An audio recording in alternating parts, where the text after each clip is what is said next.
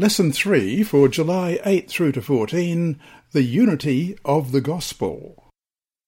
Sabbath afternoon, July 8. Before we start, let's pray. Our Heavenly Father, we come to you humbly again this week as we open your word. We need the Holy Spirit to guide us because we see in this lesson some of the struggles that Paul had in writing to the Galatians and to others because of the difficulties that were occurring in the church as people were not following what the Holy Spirit guided and what your word showed.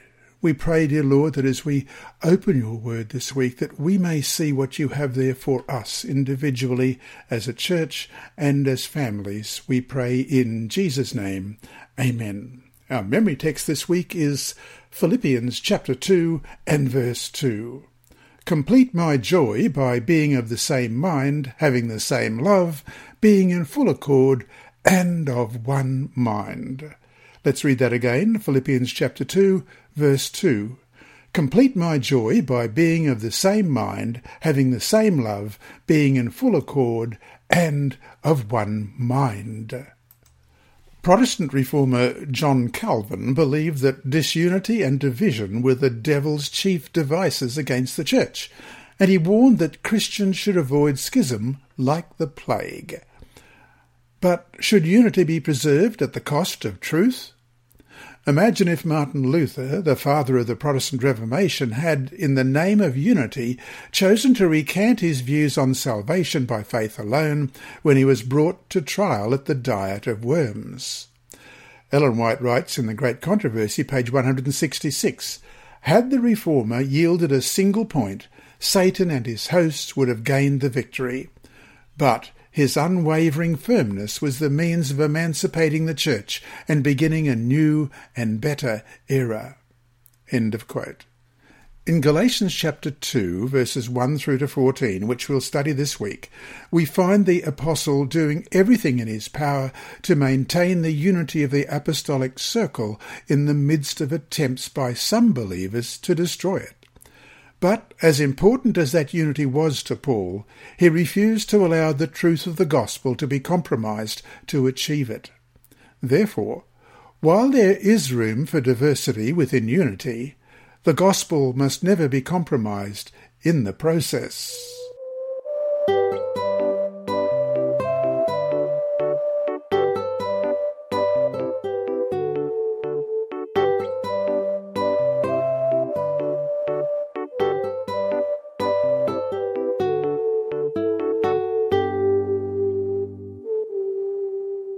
Sunday, July 9. The importance of unity. Question.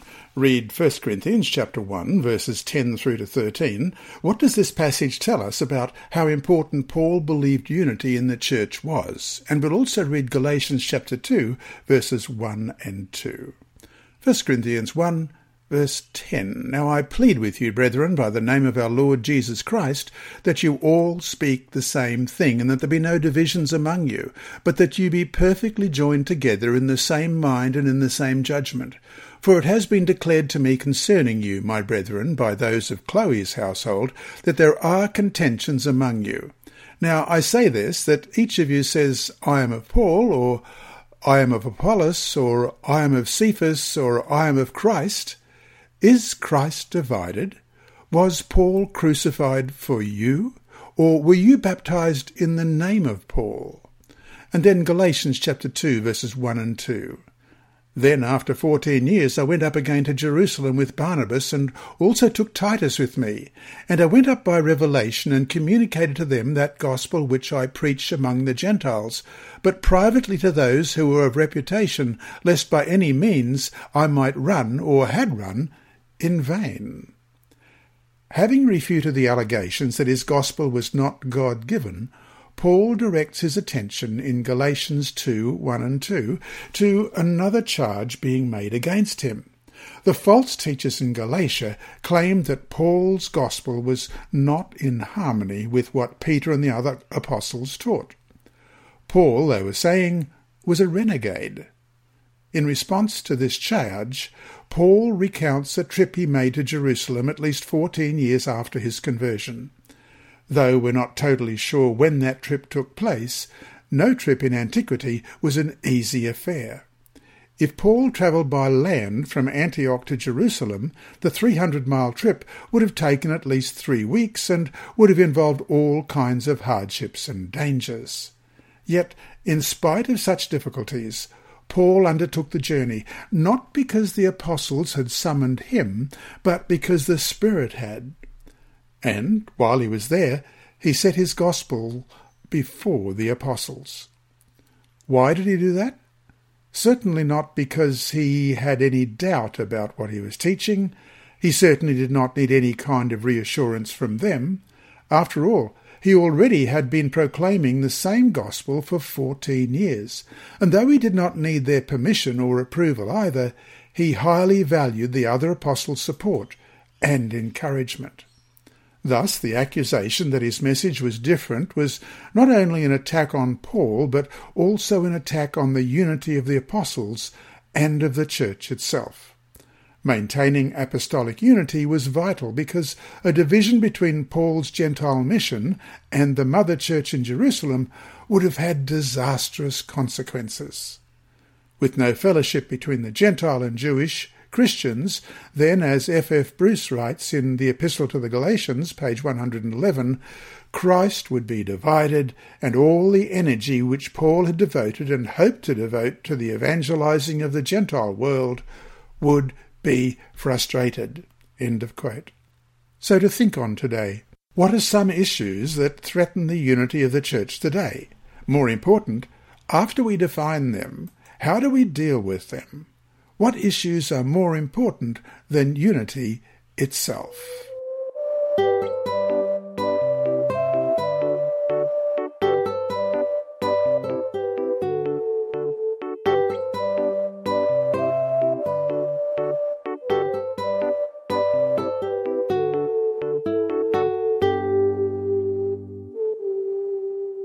Monday, July 10, Circumcision and the False Brothers. Question. Why was circumcision such a focal point in the dispute between Paul and certain Jewish Christians? And why is it not that hard to understand how some could have believed that even the Gentiles needed to undergo it? Well, first of all, we'll look at Genesis chapter 17, verses 1 through to 22. When Abram was ninety nine years old, the Lord appeared to Abram and said to him, I am Almighty God, walk before me and be blameless. And I will make my covenant between me and you, and will multiply you exceedingly. Then Abram fell on his face, and God talked with him, saying, As for me, behold, my covenant is with you, and you shall be a father of many nations. No longer shall your name be called Abram, but your name shall be Abraham for I have made you a father of many nations. I will make you exceedingly fruitful, and I will make nations of you, and kings shall come from you. And I will establish my covenant between me and you and your descendants after you in their generations, for an everlasting covenant, to be God to you and your descendants after you.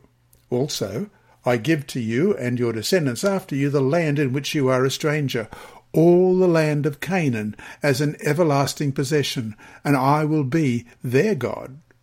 And God said to Abraham, As for you, you shall keep my covenant, and you and your descendants after you throughout your generations. This is my covenant which you shall keep between me and you and your descendants after you. Every male child among you shall be circumcised, and you shall be circumcised in the flesh of your foreskins, and it shall be a sign of the covenant between me and you.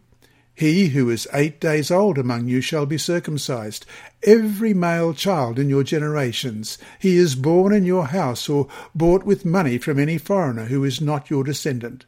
He who is born in your house and he who is bought with your money must be circumcised and my covenant shall be in your flesh for an everlasting covenant.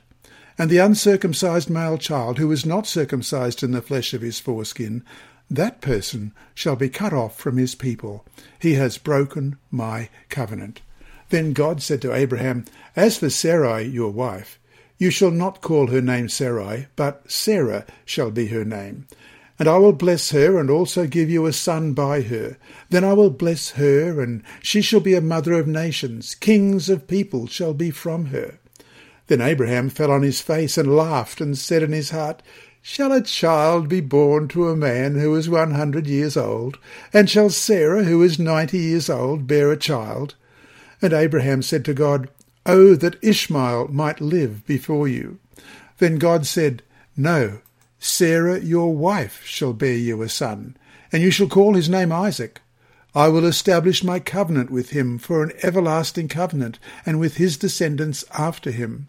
And as for Ishmael, I have heard you. Behold, I have blessed him, and will make him fruitful, and will multiply him exceedingly. He shall beget twelve princes, and I will make him a great nation. But my covenant I will establish with Isaac, whom Sarah shall bear to you at this set time next year.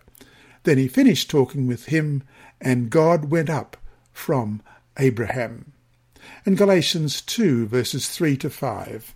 Yet not even Titus, who was with me, being a Greek, was compelled to be circumcised and this occurred because of false brethren secretly brought in, who came in by stealth to spy out our liberty which we have in Christ Jesus, that they might bring us into bondage, to whom we did not yield submission even for an hour, that the truth of the gospel might continue with you. And Galatians 5 verse 2, Indeed, I, Paul, say to you that if you become circumcised, Christ will profit you nothing. And verse 6, For in Christ Jesus neither circumcision nor uncircumcision avails anything, but faith working through love. And Acts chapter 15 Verse 1 And certain men came down from Judea and taught the brethren, Unless you are circumcised according to the custom of Moses, you cannot be saved. And verse 5 But some of the sect of the Pharisees who believed rose up and saying, It is necessary to circumcise them and to command them to keep the law of Moses. Circumcision was the sign of the covenant relationship that God established with Abraham the father of the Jewish nation. Although circumcision was only for Abraham's male descendants, everyone was invited into the covenant relationship with God. The sign of circumcision was given to Abraham in Genesis 17. This occurred after Abraham's disastrous attempt by fathering a child with his wife's Egyptian slave to help God fulfill his promise to him of a son. Circumcision was a fitting sign of the covenant. It was a reminder that the best laid plans of humans can never accomplish what God Himself has promised. Outward circumcision was to be a symbol of circumcision of the heart, as we read in Deuteronomy 10, verse 16, and chapter 30, verse 6, and Jeremiah chapter 4, verse 4, and Romans 2, 29. Let's read those verses. So, first of all, Deuteronomy 10:16. Therefore, circumcise the foreskin of your heart, and be stiff-necked no longer. Deuteronomy 30 verse 6, And the Lord your God will circumcise your heart and the heart of your descendants, to love the Lord your God with all your heart and with all your soul, that you may live. And Jeremiah 4 4, Circumcise yourselves to the Lord, and take away the foreskins of your hearts, you men of Judah and inhabitants of Jerusalem, lest my fury come forth like fire, and burn so that no one can quench it, because of the evil of your doings and Romans 2:29. But he is a Jew who is one inwardly, and circumcision is that of the heart, in the spirit, not in the letter, whose praise is not from men, but from God. It represents a stripping away of our confidence in ourselves and a faithful dependence on God instead. During Paul's time, however, circumcision had become a prized sign of national and religious identity, not what it originally was intended to signify. About 150 years before Jesus' birth, some overly zealous patriots not only forced all uncircumcised Jews in Palestine to be circumcised, but they also required it of all men living in the surrounding nations who fell under their jurisdiction. Some even believed circumcision was a passport to salvation. This can be seen in ancient epigrams that confidently declare things such as C.E.B. Cranfield writes about in a critical and exegetical commentary on the Epistle of Romans, page 172. Circumcised men do not descend into Gehenna, hell. End of quote. It would be a mistake to assume that Paul was opposed to circumcision itself. What Paul objected to was the insistence that Gentiles had to submit to circumcision. The false teachers said, Unless you were circumcised according to the custom of Moses, you cannot be saved. Acts 15.1. The issue then was not really circumcision, but salvation. Salvation is either by faith in Christ alone, or it is something earned by human obedience. So to finish today, maybe today circumcision isn't the issue, but what, if anything, do we as a church struggle with that parallels this problem?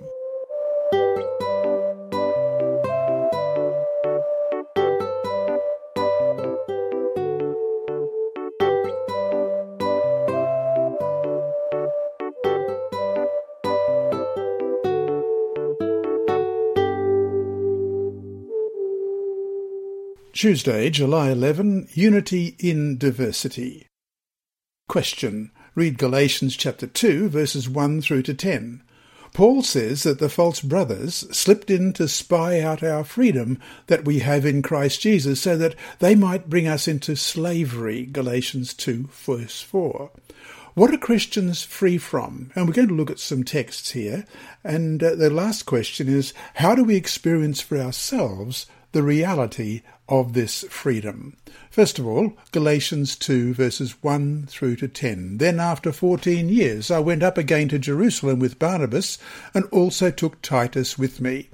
And I went up by revelation and communicated to them that gospel which I preached among the Gentiles, but privately to those who were of reputation, lest by any means I might run or had run in vain.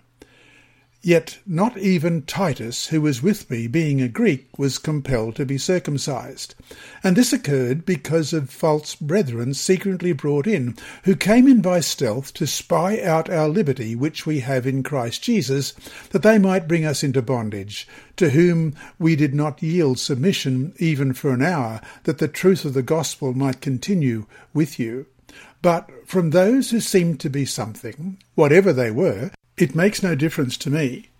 God shows personal favouritism to no man, but those who seemed to be something added nothing to me. But on the contrary, when they saw that the gospel for the uncircumcised had been committed to me, as the gospel for the circumcised was to Peter, for he who worked effectively in Peter for the apostleship to the circumcised also worked effectively in me toward the Gentiles.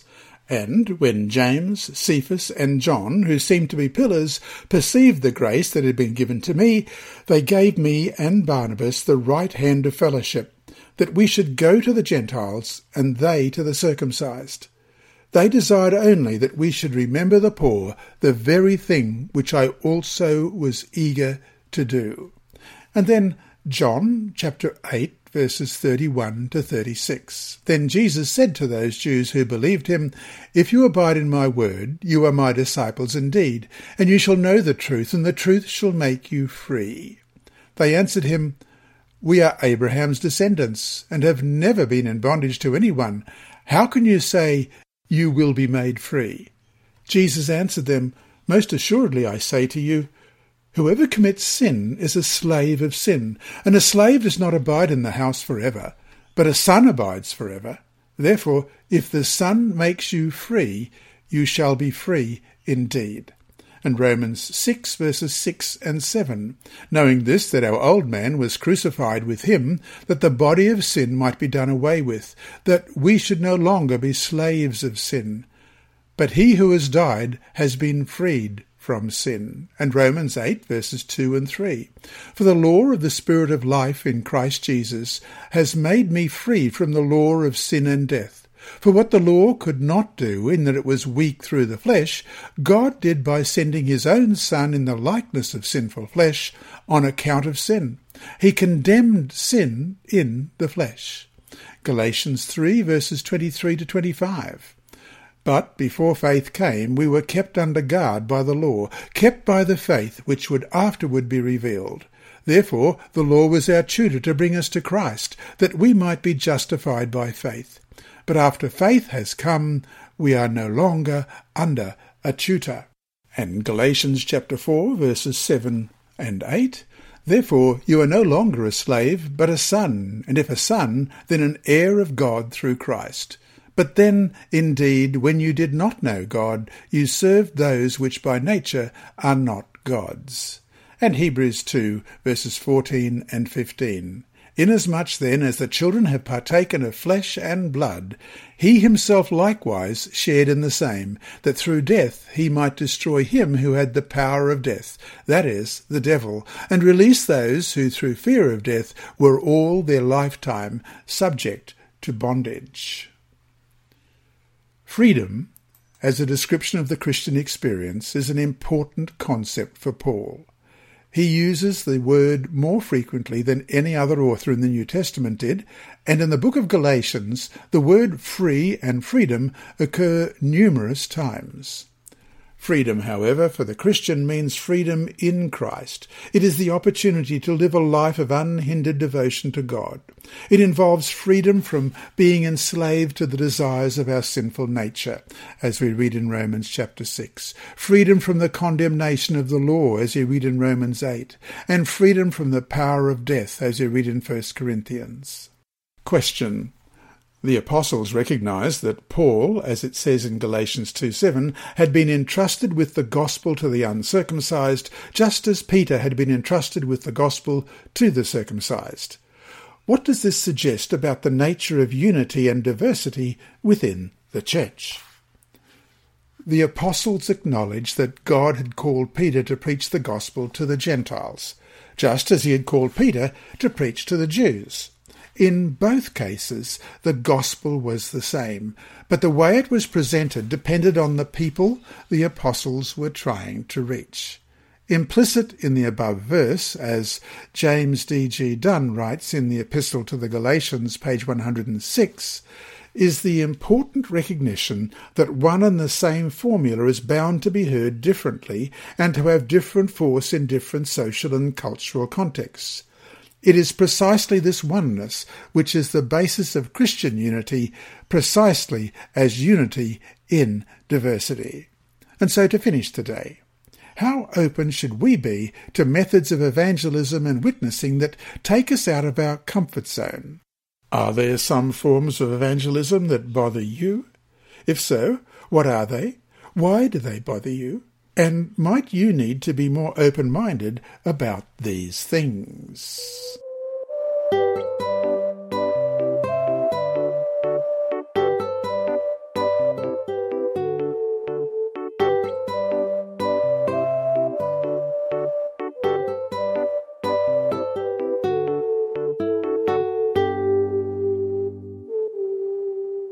Wednesday, July 12 confrontation in Antioch.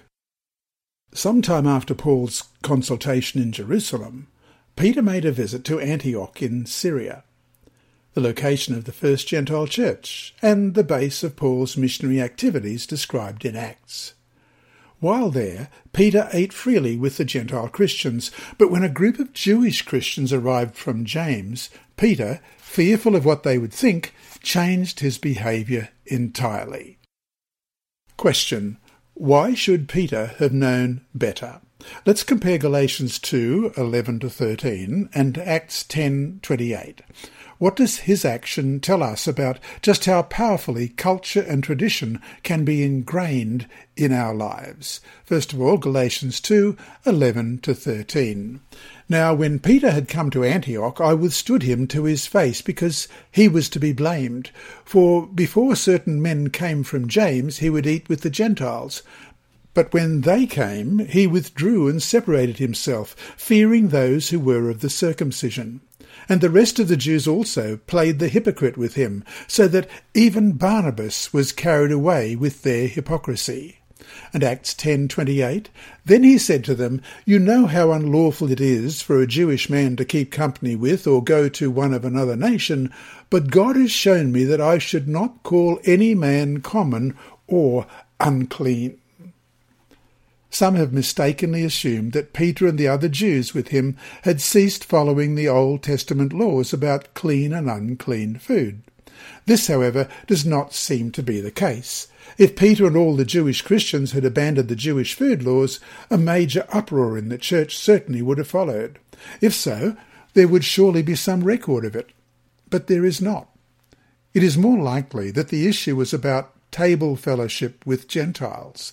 Because many Jews saw Gentiles as unclean, it was a practice among them to avoid social contact with Gentiles as much as possible. Peter had struggled with this issue himself, and it was only a vision from God that helped him to see it clearly. Peter said to Cornelius, the Roman centurion, after he entered his house in Acts 10:28, "You yourselves know how unlawful it is for a Jew to associate with or to visit anyone of another nation, but God has shown me that I should not call any person common or unclean." So, Although Peter knew better, he was so afraid of offending his own countrymen that he reverted to his old ways. Apparently, that is how strong the pull of culture and tradition was in Peter's life.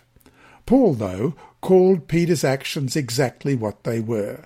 The Greek word he used in Galatians 2.13 is hypocrisy. Even Barnabas, he said, was carried away with their hypocrisy. Strong words from one man of God to another. So to finish today, why is it so easy to be a hypocrite? Do we not perhaps tend to blind ourselves to our own faults while eagerly looking for faults in others? What kind of hypocrisy do you find in your own life? More important, how can you recognize it and then root it out?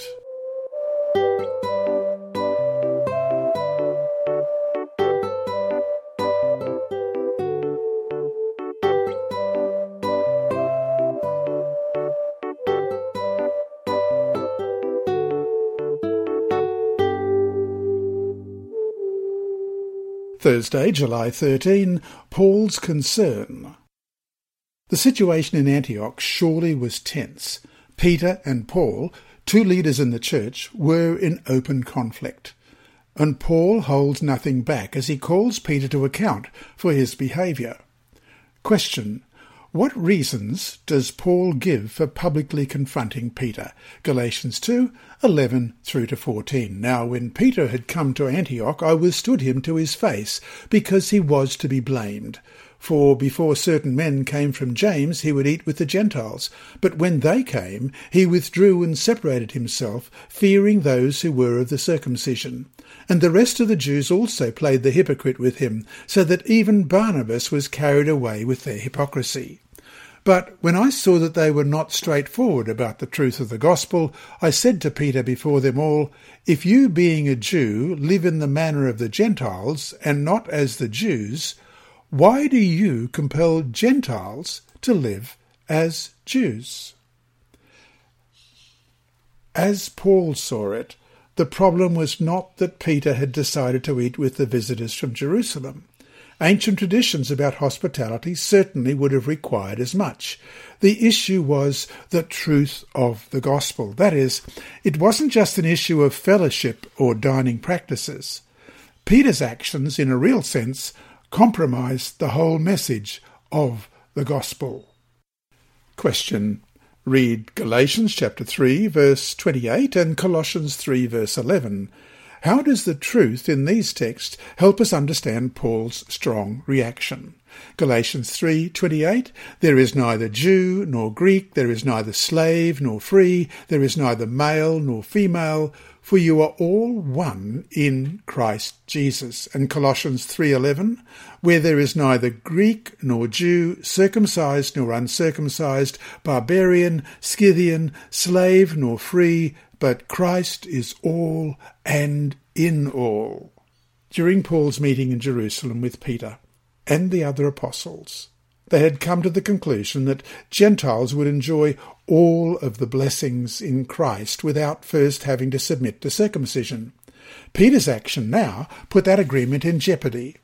Where once Jewish and Gentile Christians had joined in an environment of open fellowship, now the congregation was divided, and this held the prospect of a divided church in the future. From Paul's perspective, Peter's behaviour implied that the Gentile Christians were second rate believers at best. And he believed that Peter's actions would place strong pressure upon the Gentiles to conform if they wanted to experience full fellowship. Thus Paul says in Galatians 2:14, "If you, though a Jew, live like a Gentile and not like a Jew, how can you force the Gentiles to live like Jews?" The phrase to live like Jews can be more literally translated to Judaize. This word was a common expression that meant to adopt a Jewish way of life. It was used to describe Gentiles who attended a synagogue and participated in other Jewish customs. It was also the reason that Paul's opponents in Galatia, whom he called the false brothers, are often referred to as the Judaizers. So to finish today, as if Peter's actions weren't bad enough, Barnabas got caught up in this behaviour as well. And he was someone who also should have known better. What a clear example of the power of peer pressure. How can we learn to protect ourselves from being swayed in the wrong direction by those around us?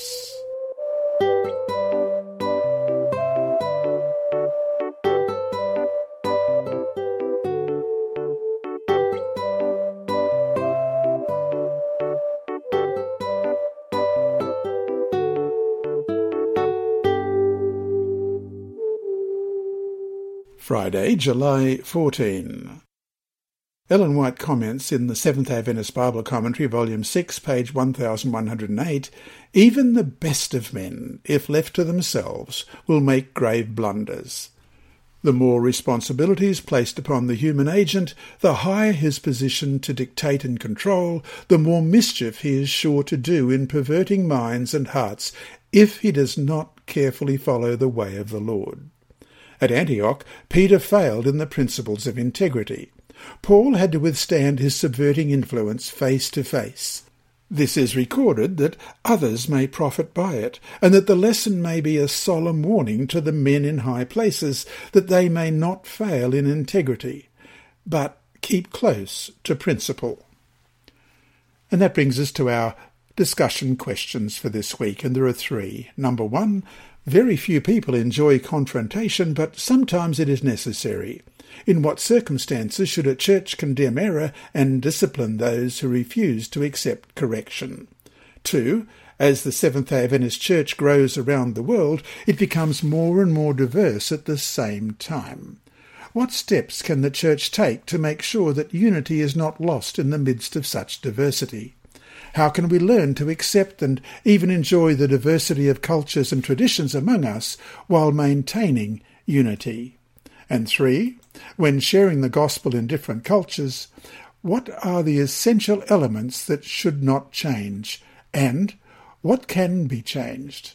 How do we learn to distinguish between what must remain and what we can, if necessary, let go? And to summarize this week's lesson, the insistence by some Jewish Christians that Gentiles must be circumcised in order to become true followers of Christ posed a serious threat to the unity of the early church. Instead of letting this issue divide the church into two different movements, the apostles worked together to ensure that the body of Christ stayed united and faithful to the truth of the gospel.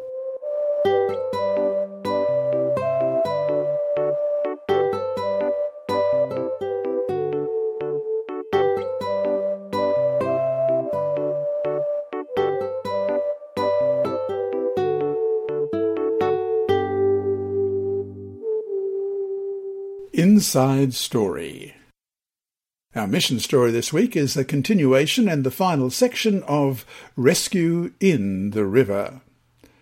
The atmosphere grew tense. Some of the rowdies threatened the baptismal candidates with sticks. We don't want Christians in our village, one man shouted. We have our own gods and our own way of worship. You must not follow these men who have come to teach their religion. You must continue in the way of our ancestors. It doesn't look like we'll have a baptism today, one of the pastors whispered to the other pastors.